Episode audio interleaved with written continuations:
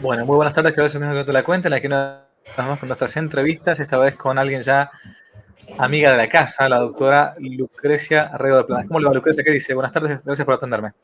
Muy bien, padre, aquí muy contenta de estar con usted de nuevo. Bueno, igualmente. Si se escucha un poco ruido de fondo, porque está en un lugar medio semi-pool, Lucrecia, así que bueno, este, hacemos lo que podemos. Intentamos hacer apostolado donde, donde Dios nos permita, ¿sí? Em, por las dudas, quien no haya visto todavía las entrevistas que ya le hicimos previamente, Lucrecia es esposa y madre de ni más ni menos nueve hijos, actor en matemáticas, doctora en educación, maestría en humanidades, fundadora y directora en su momento durante casi 11 años del portal CatholicNet, uno de los probablemente los más importantes en lengua española. Y em, hace, un, hace un par de años hicimos una entrevista con ella que después tuvo bastante difusión sobre el tema de cuáles son las graves razones que uno tiene para no tener más hijos, digamos, ¿no? Que después, con el permiso de Lucrecia, yo hice una especie de audiolibro a partir de su libro, titulado así, ¿Cuáles son tus graves razones? Em, y, bueno, y tuvo varias vistas y varias, varios testimonios muy lindos de mamás de esposas católicas que em, se dieron cuenta de la realidad respecto de la maternidad. Eh, el tema que nos convocaba el día de hoy con Lucrecia es algo que hacía tiempo queríamos eh, hacer, que es un poco el, planteo de los mitos y las realidades de la familia numerosa, ¿no? Eh, por eso quiero comenzar comentando y preguntando un poco sobre, sobre usted, Lucrecia. ¿Cuántos hijos tiene? ¿Cuáles son las edades? Dijimos que eran nueve hijos, pero ¿cómo es esto de tener muchos hijos? ¿Y por qué? Sí, bueno, tengo nueve hijos, el mayor ahorita tiene 38, el más chiquito 20, ya son puros adultos, se llevan 18 años entre el, el mayor y el menor, y eso hizo mi vida muy interesante porque tengo como tres generaciones distintas de hijos, o sea, siempre tuve, no sé, tres adolescentes, tres niños, tres bebés, después tuve tres adultos, tres adolescentes y tres niños, lo cual enriqueció mucho la, la vida de la familia porque siempre había, siempre había movimiento, ¿no? Es, es este, pues es interesante tener, porque no tuve ningunos mellizos, ningunos gemelos, todos fueron uno por uno. Y es, rico. ¿Y, su, familia también tenía muchos, muchos, eran muchos hermanos o no? No, nosotros éramos una familia normal, digo, en la época de los 60 tener cinco hermanos era lo, común y corriente, mis primos siempre eran más, ¿no? Unos tenían ocho, otros siete, nosotros éramos una familia chiquita realmente de, de cinco hijos y mi esposo tres nada más, ¿sí? Entonces... ¿Y qué fue lo que la, motivó? A, porque me interesa saber el testimonio así de, de, mamás, que no es que hablan del... A ver, es muy fácil hablar de, tener muchos hijos quizás cuando eh, uno tiene uno solo o dos. Eh, pero el hecho de tenerlos, además de conocer la doctrina y encima poder hablar en carne propia, porque algunos han, querido, algunas han querido tener más hijos, pero no, quizás no pudieron, lamentablemente. Pero haberlo querido y haberlo tenido, este, te da un poco más de autoridad. Eh, ¿cuál, fue, ¿Cuál fue la razón? ¿Por, qué ponerse a tener varios hijos? Cuando en, tiempos de los preservativos, de la píldora y qué sé yo. Pues sí, realmente de eso ya hablábamos, padre, en el cuáles son tus graves razones, pero este, así en cortito, cuando nosotros nos, nos casamos, queríamos tener tres o cuatro hijos. De hecho, platicamos una vez con los doctores Billings, este, porque le tocó a mi marido ser su, su edecán en un congreso que hubo de la familia en Acapulco todavía no estábamos casados y el doctor Billings nos preguntó cuántos hijos quieren tener. Y no, de hecho le dijimos cuatro o cinco. Y el doctor Billings nos dijo, me gustó el O, porque siempre hay que estar abierto, ¿no? Cuatro o cinco. Lo que pasa es que tuvimos cuatro más cinco, un poco distinto. Pero este, realmente la, la decisión de tener, pues nueve realmente no, no sabíamos si íbamos a tener nueve o más, fue justo cuando estaba esperando mi, mi quinta hija, que fue cuando me empezaron todos esos rollos que pues ya los hemos platicado en cuáles son tus graves razones, ¿no? Fueron cuestionamientos. Y después de esos cuestionamientos descubrí que no teníamos una grave razón, mi marido y yo, para limitar el número de hijos, porque no, no cabíamos dentro de ese concepto de si existe una grave razón, pues no, no la teníamos. Y pues ya dijimos los que Dios nos mande. Entonces tuvimos cuatro más y tuve cinco más que, que no llegaron a nacer. O sea, de hecho tuve cinco abortos espontáneos y nueve, nueve hijos que sí nacieron. Voy a ir pasando para que vean que es verdad, ¿no? Este, la familia de Lucrecia me pasaba unas fotos, ¿no? Aún con la generación incluso de atrás, supongo yo que son los abuelos. Sí, ahí están con mis papás, exacto. Mm, mira. Eran tres adolescentes, tres niños y tres bebés cuando vivían los, los nueve en mi casa. Después, pues claro, fueron creciendo y ya unos se, se fueron, otros se casaron. Pero, pero ahí en ese momento, que era el 2005, 2006, estaban los nueve en casa. Y este, muy, muy interesante. Estimo que ya tiene que tener nietos incluso. Este, sí, ahorita tengo seis nietos apenas, porque van, se casan viejos y se tardan en tener hijos. Ya debería tener como 30, pero tengo seis apenas. Ahí están, mi papá y, mi tío. ¿Cuáles son para, para usted? Porque usted es una, una, generación un poquito más grande que yo, pero a su vez, este, dos generaciones más, o tres quizás pueden ser, o de, los que hoy tienen 20 o 25 o 30 años. ¿Cuáles son los miedos que usted ve o escucha de las razones de ese temor de los matrimonios nuevos para tener más hijos o, los hijos que Dios les mande? Sí, realmente yo creo que las generaciones nuevas ya es un poco por herencia, padre, porque los que agarraron más miedo son los de mi generación. Ustedes es mucho más chico, pero a los de mi generación que nacimos en 1960, nos adoctrinaron durante 20 años, 20 larguísimos años, con una campaña a nivel internacional que decía la familia pequeña vive mejor. Entonces, viene todo del rollo de Malthus y demás. Primero se adoctrinó a los empresarios, ¿no? Con el, el neomalthusianismo, diciéndoles que si crecía la población no nos iba a alcanzar para comer. Y después lo reforzaron con estas campañas publicitarias. digo, duraron 20 años, de 1968 a 1988. Nos repitieron La familia pequeña vive mejor en blanco y negro, a color, en espectaculares por el radio, por, por todos lados, este, con jingles. ¿Y qué mensaje traía esto? Es, un mensaje mentiroso, absolutamente, porque usted y yo conocemos familias grandes y familias pequeñas que viven mejor o peor, no por ser grandes o pequeñas, ¿no? Hay familias de un hijo que viven fatal, que lo tienen que tener amarrado al niño porque los dos papás se van a trabajar y tienen un solo hijo. Y hay familias que tienen muchísimos hijos y, este, y pues viven bien y no, no, tiene nada que ver, es, es realmente este, irrelevante el número de hijos para vivir mejor o vivir peor. Y sin embargo, esta campaña nos dijo, la familia pequeña vive mejor, con dos mensajes muy claros. Uno, que vivir mejor es tener más cosas, lo cual es una falsedad. Y dos, que el hijo es el enemigo del bienestar, de la salud, de la economía, del espacio. O sea, si tienes un hijo, se va a acabar con todo. Estas eran las imágenes que nos, que nos presentaban con esa campaña, que le digo duró 20 años. Y a los 10 años metieron otra campaña, que era pocos hijos para darles mucho. Entonces se traslaparon las dos durante 10 años. pocos hijos para darles mucho viene complementando perfectamente el anterior con un mensaje también, también falso porque no era pocos hijos para darles mucho amor, no, era pocos hijos para darles muchas cosas.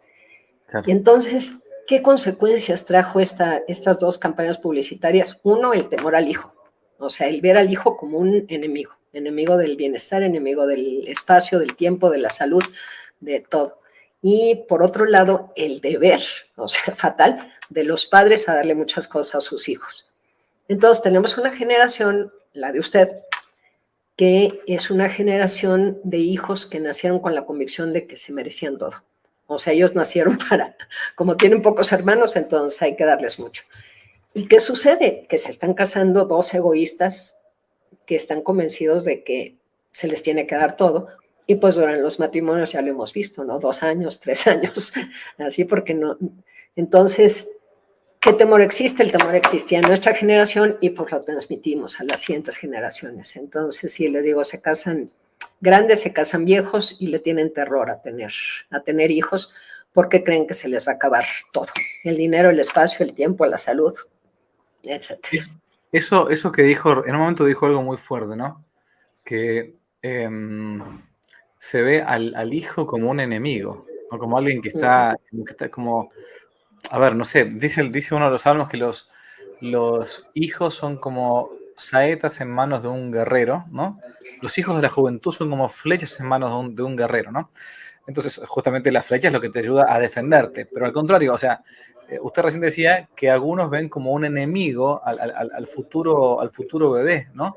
Y, por eso toman medidas supuestamente para, para protegerse, porque hay un enemigo que nos quiere, nos quiere eh, atacar. Bueno, ¿cuáles son esas medidas para protegerse de, un niño. Sí, de hecho, en las despedidas de solteres, a mí me causa mucha gracia que le preguntan a la novia, ¿con qué te vas a cuidar? Y yo digo, bueno, cuidarse de los ladrones o cuidarse del egoísmo, cuidarse, no, es cuidarse de un bebé. Dicen, no, ¿cómo? ¿Cómo cuidarte de lo más lindo que puede ser?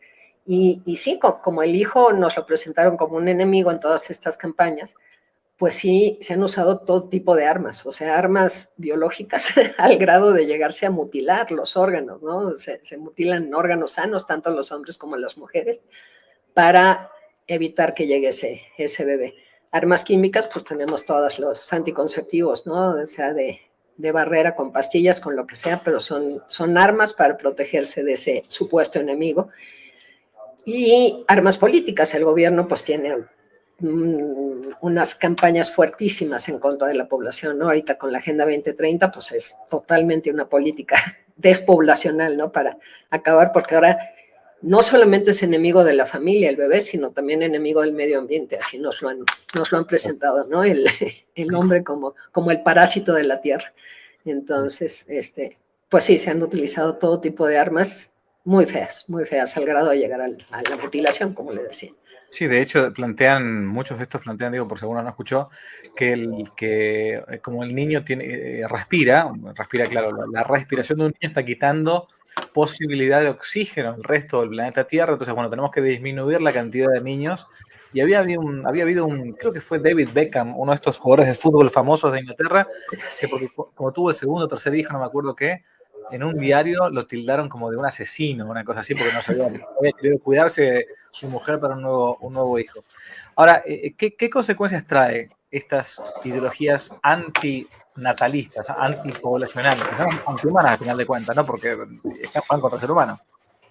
Sí, pues bueno, ya le dije más o menos, o sea, son familias pequeñas que a final de cuentas son hijos solitarios, mimados, exigentes, muy egoístas a mí muchas veces que me, me, dicen, porque es como, como conversación siempre, ¿no? Llegó una, una me dice, ¿cómo nueve hijos? Yo con dos me estoy volviendo loca. Y yo siempre les digo, es que si me hubiera quedado con dos, yo estaría loca verdaderamente, porque tener dos es muy difícil, porque se vuelven muy egoístas, muy exigentes. Yo no les puedo dar todo, ¿no? Que quiero de la mano de mamá, sí, en las piernas de mamá, al lado de mamá, en la ventana. Se les puede dar todo y entonces se vuelven exigentes, egoístas, sumamente competitivos y para la mamá es muy difícil el estar eligiendo. Este, por otro lado, eso en cuanto a los hijos, se vuelven exigentes y egoístas. En cuanto a las mamás, muy agobiadas. Una mamá que tiene un solo hijo está totalmente agobiada en que ese hijo sea perfecto y entonces la clase de, de karate, de natación, de perfección, de, todo, este, que la mamá ya no tiene tiempo de nada más que estar exigiendo esa, esa perfección y darle todo lo que quiere ese pequeño tirano que tiene ahí también, este, ¿qué, consecuencia ha traído? Pues sí, una presión social para los que, como yo, somos irresponsables, ¿no? Que nos dicen si este, el, tener tres hijos ya es un, pues la sociedad lo juzga terriblemente. Por otro lado, también estas, estas armas biológicas y químicas que usan las nuevas, esterilidad prematura, ¿no? Es impresionante ver la cantidad de, de parejas estériles. ¿Por qué? Porque se casaron sin saber si eran fértiles y se casaron tomando anticonceptivos y después a los cinco o seis años de matrimonio que ya quieren tener hijos, pues ya no pueden. Ya no pueden porque se, quedaron estériles por culpa de las pastillas. Entonces sí recurren ahora sí a la fecundación in vitro y a no sé qué tantas tonterías.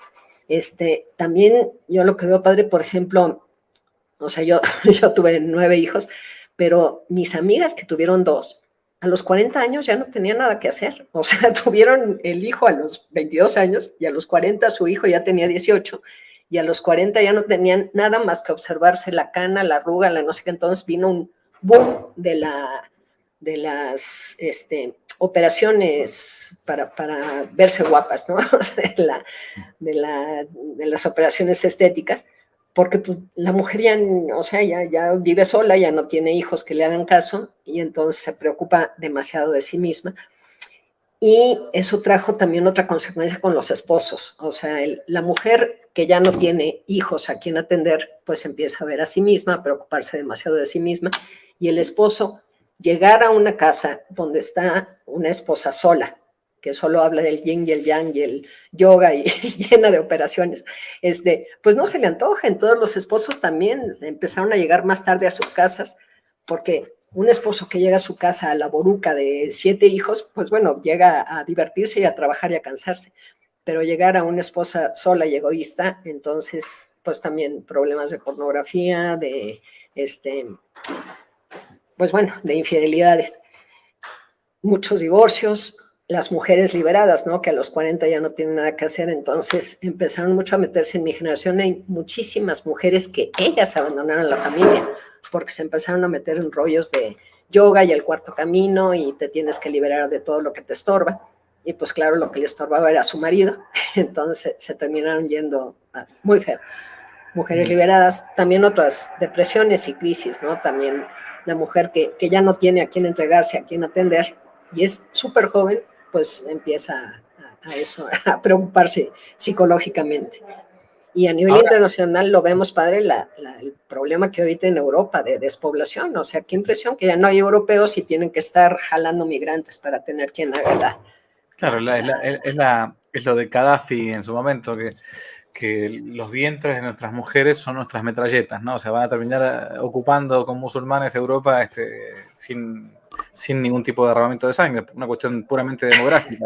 Han, invertido la, pirámide. Ahora, ahora que la tengo, a ver, porque digo, es en concreto, así, eh, viendo a, lo concreto. Porque siempre se habla de que familias numerosas son caóticas, hay problemas económicos después, no hay espacio para, para la familia, eh, no se puede pagar la escuela de todos los niños bueno, eh, termina siendo un, caos total. ¿Es realmente así la, eh, verdad de la familia numerosa de nueve hijos o, es un mito también de los tantos que hay dando vuelta?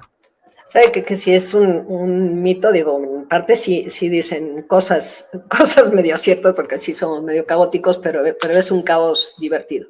Realmente, cuando nosotros decidimos tener más hijos, pues descubrimos eso, que cada hijo que llegaba a la casa enriquecía muchísimo a los demás, ¿no? Un nuevo hijo nunca es un una catástrofe, sino que llega un bebé y todos los hermanos se enriquecen, es una nueva oportunidad para abrazar, para besar, para reírte, para compartir, para, bueno, eso es puras cosas lindas.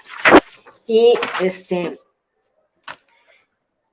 entonces, eso de que no alcanza para todas las colegiaturas es una falacia porque no sé cómo será en Argentina, no sé cómo será en, en las demás partes del mundo. Aquí en México, a partir del quinto, es becado. Es lo, normal en, los, en las escuelas particulares. Este, a partir del quinto hermano en el colegio, el quinto tiene, tiene beca. Entonces siempre se pagan cuatro colegiaturas, entonces da lo mismo tener cuatro o nueve, es, es igual. Y luego este, se gasta mucho menos, padre, la mera verdad, porque todos van heredando. O sea, ah, sí, la, la, la, ropa se hereda del grande al segundo, al segundo al tercero, no sé qué. Yo al principio empezaba a ponerles nombres y después decidí que mejor les ponía rayitas, entonces era más fácil, uno, dos, tres, y entonces ya este, se podían pasar los, las, las ropas a los siguientes, se comparte mucho más, entonces no necesitas una televisión en cada cuarto, sino que es una televisión para todos. Este, se, se adquiere como, pues como una, una conciencia de que no pueden pedir todo lo que se les antoja. Entonces piden solamente lo que realmente necesitan. Se contentan con pocas cosas porque tienen muchos hermanos. Entonces no están pensando en, en qué más juguetes porque pues tienen muchas cosas con que entretenerse, muchos hermanos a quien molestar y, este, y con eso se, se divierten. El concepto de justicia es muy, muy fácil de, de, meter porque no se le compra todo a todos. O sea, se le compran, ellos ven, que se le compra zapatos al que se le rompió el zapato, nada más. No, voy a comprar nueve pares de zapatos, sino solamente nueve, pantalones, no, solo al que se le rasgó el pantalón o al que ya creció y ya se le ve el tobillo. Entonces se vuelven muy conscientes de, esa y esa justicia, no es a todos igual, sino al que necesita. Este, se vuelven, pues como que todas las virtudes se vuelven más fáciles, se hace como un engranaje muy bonito entre ellos, en donde cada uno con su distinta personalidad aporta lo que tiene que aportar a la casa, ¿no? Yo tenía el payaso, el intelectual, el, tengo una que, que tiene de, de, naturaleza estarse dando cuenta qué necesita el otro. Entonces es la que corría a ponerle el zapato al bebé, a ponerle la curita al herido, a ponerle, porque pues eso, su naturaleza, ¿no? Y el, el otro, el que le gustaba contar cuentos a los hermanos, cada uno con su, con su cada unada aportaba a la, a la familia lo que tenía que aportar y se vuelven muy virtuosos. Por otro lado, se desarrollan muchas capacidades intelectuales, muchas. Simplemente mi, mi bebé más chiquito, el de ahora 20 años, cuando le hacían decir el nombre de sus hermanos, pues había otros que decían un nombre, el que tenía un hermano. Este tenía que aprenderse ocho nombres y edades a la hora de hacer el dibujo de la familia, pues era un dibujote del tamaño del mundo. Este, entonces, se les desarrollan muchas habilidades y también muchas habilidades sociales para poder lidiar con el latoso, con el sangrón, con el chistoso, con, con toda, todas las características que tienen los hermanos. Entonces, se vuelven eso, se vuelven hábiles socialmente, hábiles intelectualmente, hábiles hasta, hasta físicamente, porque tienen que hacer muchas cosas que otros no, no, no tienen oportunidad de desarrollar algunos dirían, bueno, este, tener muchos hijos está muy bien todo, pero seguramente esto va a ir un poco en desmedro. Bueno, está bien, quizá de lo económico puede ser. De hecho, yo siempre digo lo mismo, que, las familias numerosas se dan muchas veces en los ámbitos más pobres que en los ámbitos de gente pudiente. Porque la gente más pobre sabe que la única riqueza que tiene eh, son los hijos, ¿no? Entonces, este, uno dirá, bueno, no, una, con una mentalidad marxista dirá, no, bueno, pasa que por cada hijo que nace le dan un plan social, una especie de dinero para poder mantenerlo y todo. Pero miren, eh, aún en, tiempos de los preservativos gratuitos y todas estas, estas basofias que andan dando vuelta, las píldoras del día antes, día después, la gente sencilla, humilde, aún la gente eh, que vive en concubinato, no estoy hablando de gente católica, ¿no? Sabe que, que esto que decíamos antes del Salmo, que, que, son, son la alegría aún de la gente, de, quien no tiene mucho dinero. Eh, ah, perdón.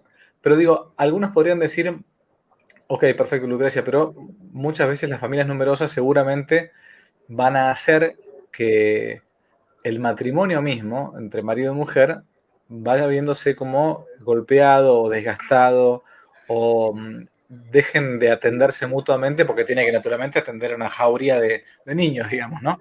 ¿Eso es, es, realmente así o no? Mire, eh, de, de hecho, este, el papá tiene que estar mucho más en la casa. Entonces, sí, mi, mi esposo se acuerda y dice, era, era muy bonito llegar a la casa y oír miles de gritos y uno te brinca y el otro te salta y el otro te abraza y el otro, bla, bla, bla. Dice, yo a veces llegaba a la casa cansado y como que se me antojaba así eso que plantean las caricaturas de que llega el papá y se pone las pantuflas y saca el periódico y eso nunca le sucedió a él, ¿no? Él llegaba y tenía que sacar la ropa de otros y las pantuflas de otros para echarme la mano. Este, entonces, por ese lado sí es cansado, pero ahorra muchísimos problemas en el matrimonio. Nosotros lo hemos visto con nuestros amigos, ¿no? Que de repente íbamos a pláticas de familias, proyecto familia y todas esas que hacen en las escuelas y que nos hablaban de repente de la crisis de los siete años del matrimonio, cuando todos los hijos ya se fueron a la escuela y nosotros decíamos, no, yo tengo uno de 5, 4, 3, 2, 1, o sea, ya se fueron los cuatro a la escuela, pero tengo todavía, estoy amamantando. Entonces, esa crisis de los siete años nunca sucedió. Después venía la crisis de los 15, cuando ya los niños son adolescentes y la señora está entrando en la menopausia. Y yo decía, no, la crisis de los 15 años tampoco, porque tengo uno de 15, 14, bla, bla, pero estoy amamantando al chiquito.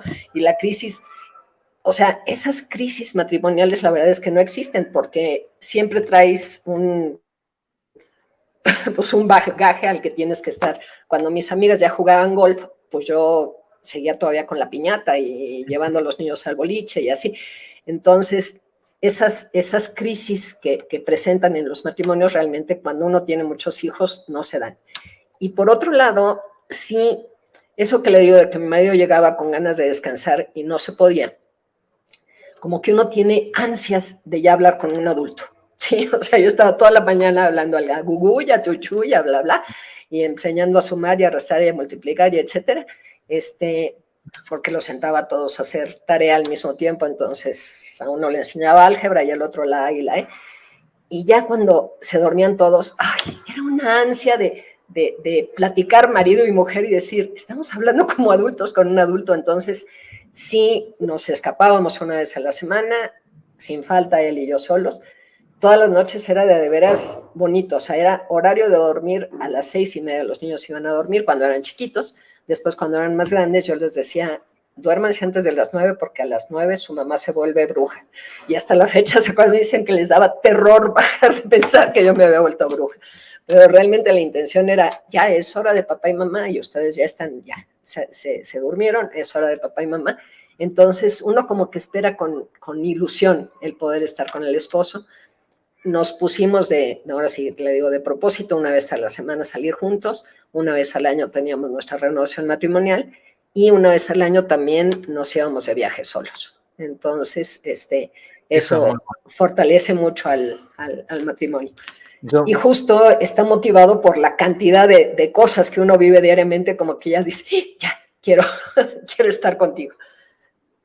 Yo, eso último que dijo recién de, de, tengo la gracia de estar en una comunidad de, de, colegio y una comunidad de una capilla donde hay muchas familias numerosas. Es una cosa lindísima porque eh, es una especie de sana competencia, obviamente, no, no, es una competencia, ¿no? Pero la que menos tiene son tres, cuatro hijos, entonces, y, busca tener más siempre, porque a su vez también se van, este, se van, este, entre comillas, potenciando, digamos, ¿no? Sí, claro, porque aparte ven que es posible, que no es difícil, que no hace falta ser rico para esto. También es verdad que en algunos casos ha habido Em, algunas cruces, ¿no? Porque algunos han tenido varios hijos. Y bueno, la estadística, cuando uno tiene uno o dos hijos, nada más no pasa nada, pero si uno tiene nueve hijos, quizás uno nace con algún problema de salud.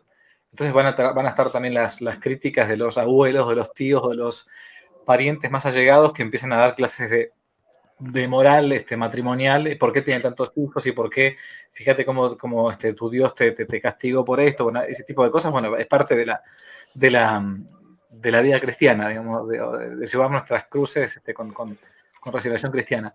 Pero eh, de cosas que usted decía, que yo a veces la, la, la, doy, no digo como una penitencia a la confesión, pero más o menos, cuando hay matrimonios que están con algunas dificultades o están cansados y todo, les digo, ¿saben qué? Tómense al menos este, dos días, váyanse a un lugar cercano, aunque sea 30 kilómetros de acá, paguen una pequeña cabañita, váyanse de viernes para sábado, de sábado para domingo, disfruten un, un día solo tranquilos, descansen y, también hace falta, pongan a los chicos con los abuelos, con una babysitter o con una familia amiga y vayan a, un poco a tomar aire, porque también eso es, es, sano, es humano, es, bueno, ¿no? Em, digo, capaz que a algunos, algunos les, les, sirve. Ahora, e, es, difícil, este, emocionalmente hablando, criar una familia numerosa o ser padre de familia numerosa o no? Es cansado, sí. Mm. Sí, es cansado. Este, yo sí, algunas veces mi marido me decía, ¿qué quieres de regalo de cumpleaños? Y le decía, 72 horas de sueño seguidas, porque se me juntaron los adolescentes que llegaban a las 2 de la mañana con el que amamantaba yo a las 3, entonces había, había momentos en el que yo no, no dormía. Entonces, sí es cansado, pero es un cansancio tan, tan feliz que, que vale la pena, o sea, no es ese cansancio de de haberse agotado por una misma, por, por egoísmo, sino es, un, es un cansancio de entrega que ese siempre es, pues como que Dios ha hecho muy bien las cosas, entonces en vez de, de uno sentirse mal, se siente bien. Este, en cuanto a problemas psicológicos, creo que hay mucho menos, padre, porque, porque uno no tiene tiempo de pensar en sí mismo, entonces no, no se anda revisando de, qué problema puedo tener o qué me puede doler. Es más, cuando algo le duele, mejor procuro que no me duela. A todos les puede dar gripas menos a la mamá y a todos les puede doler la cabeza menos a la mamá. Entonces, hay, creo, creo que es, es mucho más fácil porque hay menos agobio, hay mucho más paciencia. O sea, yo, yo con uno tenía poca paciencia, con dos menos, y después la paciencia es un, un, fruto del Espíritu Santo, ¿no? Y, la, va dando. Hay menos agobio por la perfección. O sea, se ponen pocas reglas muy claras y ya no, no importa que se cayeron los frutilupis, bueno, se cayeron, no, no pasa nada. Que uno aprende a no futurear, ¿sí? Porque es, el niño no hizo la tarea y entonces luego los papás estamos muy tendientes a, a futurear y decir como no hizo la tarea, entonces va a ser un fracaso en la escuela y entonces nunca va a entrar a la universidad y entonces nadie lo va a querer y entonces se va a ir al infierno. No, nada, es puntual, no hizo la tarea hoy, se merece el castigo de ahorita y se acabó. Y, y, no pasa nada, no pasa nada. Se les enseña mucho a ayudarse entre ellos porque es pues, se dan cuenta que necesita uno, uno ayuda. Hay, hay reglas, yo les decía mucho, compartiendo sabe más rico, y eso se, se acuerdan hasta ahora, ¿no? Cada vez que compartiendo sabe más rico, ayúdale a tu hermano, primero los chiquitos. Entonces, todo eso hace que, que, que no haya tanto, pues eso, ni, ni, problemas psicológicos, porque no hay, no hay tiempo para mirarse a uno mismo. Entonces, siempre es ayudar y eso, eso yo creo que acaba con todos esos problemas. Esto me van a decir que es una falacia la que voy a decir, pero en tiempos en que había familia numerosa no existían todavía los psicólogos, ¿no? Y aunque, y aunque parezca un machismo retrógrado lo que digo, la gran mayoría de la gente que va a psicólogo es más bien de sexo femenino y no de sexo masculino. Eh, lo digo como hijo de psicólogas, ¿no? Pero ahora, un mito importante es, y acá está bueno, quería apuntarle esto porque una de las cosas que se dice que en las familias numerosas termina como esclavizándose la mamá. O sea, la esposa termina siendo una esclava del matrimonio, una esclava de la casa, una esclava de los hijos, y que no puede desarrollarse como mujer y qué sé yo. Bueno, en el caso suyo ha sido completamente distinto. Nueve hijos con, con doctorado, con una carrera universitaria, a su vez con una maestría, a su vez como fundadora y directora de un sitio web. ¿Cómo, cómo, cómo hizo? ¿Que era mamá maravilla? ¿Qué fue lo que, qué fue lo que hizo? Mire, yo soy una total convencida, totalmente convencida de que los niños de los 0 a los 13 años, 3 años, necesitan su mamá de tiempo completo. O sea, definitivamente la mamá tiene que estar ahí y, tiene que estar ahí, porque los hijos la necesitan. Cuando mi hija tercera cumplió tres años, me llamó un sacerdote, este, que era el, el vicario general de la Legión en aquel momento y me dice, oye, Lucre, ¿sabes que ya terminaste de tener hijos? Era cuando mi, mi, tercera hija tenía tres años. Me dice, ya, ya tus hijos ya crecieron, es hora de que le regreses a la sociedad todo lo que te ha dado. Entonces, por favor, quiero que entres a trabajar en tal lugar, en un kinder. Y yo, padre, está usted chuequísimo, yo soy actorio que voy a hacer en un kinder, pero bueno, ok, si usted ahí me necesita adelante, vamos a hacerlo. Total, después vinieron los del cuarto y el quinto. Pero a mí en ese momento de a de veras, yo bajando la escalera de mi, de mi casa, tengo un cuadro muy bonito de la Virgen de Guadalupe, y yo le decía, señora, yo me voy a encargar de las cosas de tu hijo. Por favor, encárgate de mis hijos. Y este, y vamos, siempre, siempre, siempre Dios me dio la, la ventaja. Yo hoy entré a trabajar cuando mi hija tenía tres años, estoy hablando de 1992, y siempre trabajé ahí a partir de, de ese momento pero tuve la bendición, Padre, verdaderamente maravillosa de que todos mis trabajos fueron siempre de medio tiempo. Entonces, yo me iba a trabajar, dejaba a mis hijos en la escuela, me iba a trabajar y los recogía yo de la escuela. Entonces, mis hijos nunca se enteraron que su mamá iba a la oficina, ¿sí? O sea, yo iba y los recogía. Y siempre me dieron permiso de llevar al bebé. O sea, el bebé iba conmigo y entonces yo lo, lo tenía en mi oficina y después pues ya entraba a la escuela y así era la, entonces, es, es una, realmente es un, una forma muy, muy buena de poder hacer todo, ¿no? Porque creo que la mujer que ha estudiado, pues sí tiene el deber, no solamente el derecho de, de, ejercer su profesión, sino el deber de regresar a la, a la sociedad que la sociedad le ha dado, pero siempre buscando el estar porque cuando debe estar la mamá, siempre que el hijo la necesita. Y cuando la necesita, pues cuando se siente mal, cuando se siente bien, cuando le dan un premio, cuando le dan un castigo, cuando es el festival del Día de las Madres, cuando, tiene novia, cuando se la corta la novia, la mamá tiene que estar ahí. Entonces, sí, ojalá y todas pudieran tener esa gracia que tuve yo de conseguir un trabajo de tiempo parcial. Part-time, claro, sí, es cierto, Porque de hecho ya la educación de los hijos es un trabajo, entre comillas, digamos, ¿no? Claro, o sea, no es que no tenga nada que hacer una madre de casa, es pobre. No, no es entre comillas, es un trabajo. No, sí, sí, digo, digo no, no, no, es que esté rentado, que le están pagando, a eso, a eso, a eso me refiero. Claro. Pero obviamente que está súper ocupada.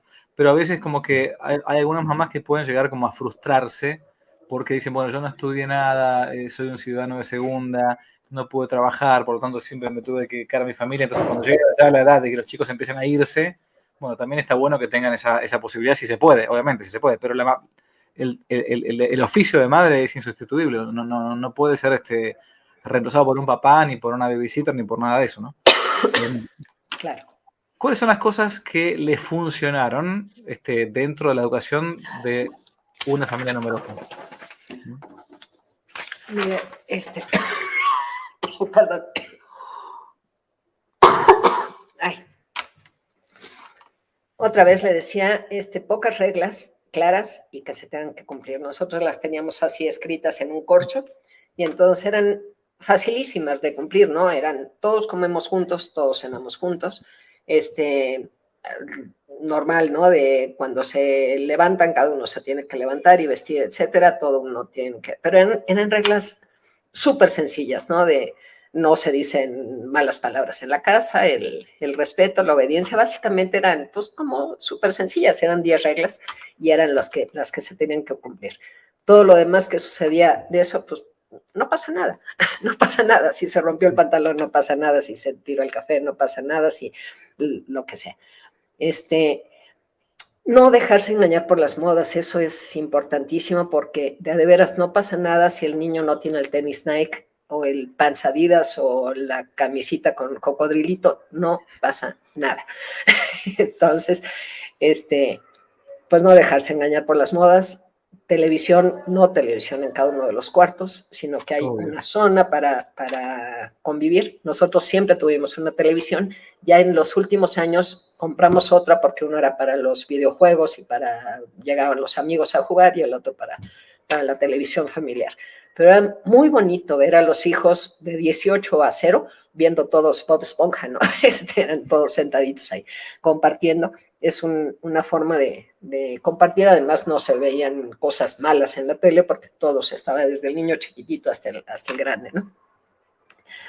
Comer juntos, hacíamos la tarea antes de jugar, o sea, era pues, como un horario muy, muy claro que eso te obliga a la familia numerosa. No le puedes dar escoger a cada uno qué quieres desayunar, qué quieres comer, qué quieres cenar. Era el mismo menú para todos a las mismas horas y eso fomenta mucho la, convivencia y, este, y pues nada, el compartir y el, y el, apreciar lo que se tiene, rezar juntos, cenar juntos. Este, el horario de dormir, ya se lo dije, a las nueve la mamá se convertía en bruja, entonces mejor desaparezcan. Este, y cada semana salíamos con uno los jueves era, ahora le toca a Diego y la siguiente semana le toca a Rodrigo y la siguiente, a donde ellos quisieran ir. Claro, lo que escogían era, quiero ir a McDonald's y quiero ir, o sea, escogían cosas muy sencillas, pero era su noche con sus papás.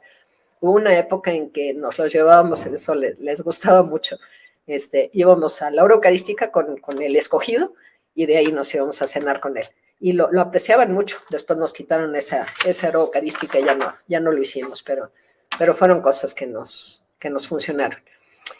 Este, hay la, uno de los mitos también, eso de que no, no, se pueden tener vacaciones con una familia numerosa. La verdad es que los viajes con una familia numerosa son muy divertidos, ¿sí? Este, efectivamente no, no tuvimos nunca dinero para tener una casa de, de verano, pero eso nos ayudó muchísimo porque todos como no tiene una casa de verano, pues tenemos que estar cambiando de lugar. Tuvimos muchos amigos que nos invitaban a sus casas de verano y este, tuvimos la oportunidad de conocer muchos lugares, porque muchas veces cuando uno tiene una casa, pues se obliga a siempre a ir a esa misma casa. Entonces sí teníamos una gran camioneta en donde subíamos hijos y novios y nanas y todo, y nos íbamos a, siempre a lugares donde podíamos llegar en coche y la verdad es que Dios nos, nos dio después muchas oportunidades para ir a, lugares y ya, que alguna vez fuimos al, allá, a Valencia, fuimos al encuentro de las familias y, este, y sí llegamos a dudar si era más, más barato comprar el avión que comprar los 11 pasajes. Pero este, pero sin embargo, sí fuimos ahí a ese viaje a Valencia, hemos, fuimos al Camino a Santiago, fuimos a Tierra Santa, fuimos a, hemos ido a, muchos, muchos viajes muy, muy bonitos en toda la familia, pero la mayoría fueron así, vacaciones a donde podíamos llegar en coche y, todo, todo es riqueza, todo es enriquecimiento cultural y, muy bien, no hace falta el, el dinero ni, ni nada. El tiempo rinde mucho más, definitivamente rinde mucho más porque uno puede estar atendiendo a uno mientras los otros ocho están entretenidos.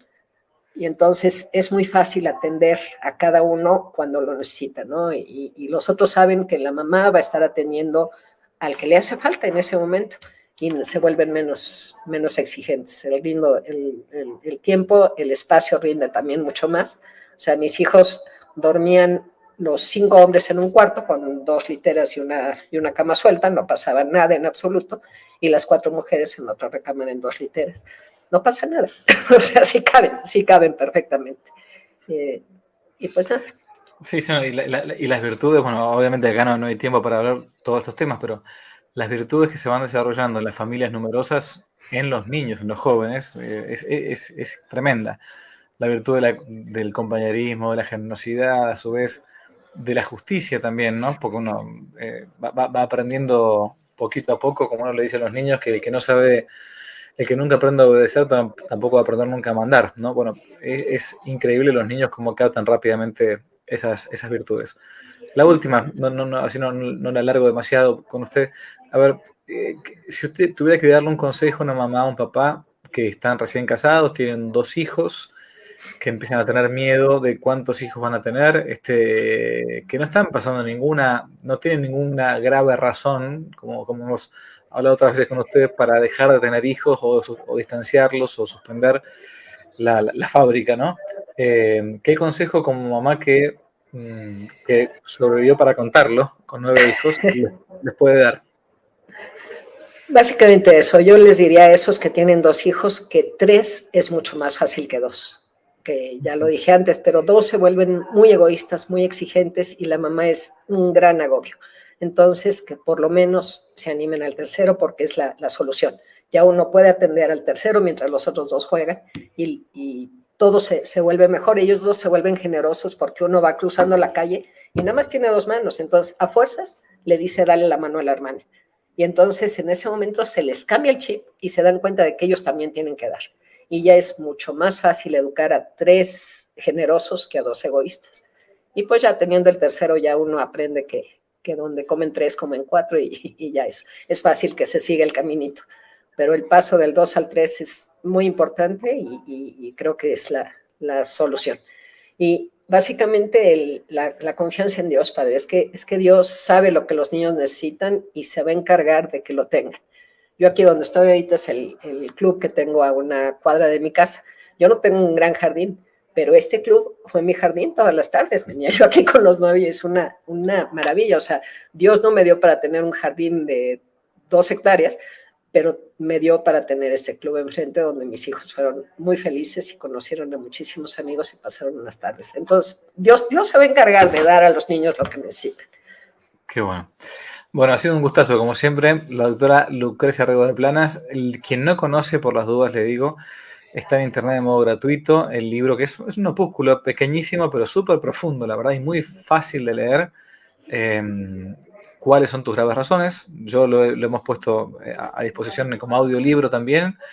Y eh, doy fe, porque, porque me llegan muchos mensajes también a mí, ella también los recibe seguramente, de que ha cambiado la vida de varios matrimonios. Así que le agradezco ya públicamente una vez más por, por esa obra que fue para mí realmente inspirada. Gracias por, por el tiempo. Muchísimas gracias, Padre. Que Dios lo bendiga. Igualmente. Si les gustó el video, aparte de suscribirse, activar la campanita y comentar, en la descripción de este video se van a encontrar con el link de la plataforma Patreon, un modo concreto de apoyar este apostolado que intenta hacer una contrarrevolución cultural y espiritual. Dios les bendiga y que no te la cuenten.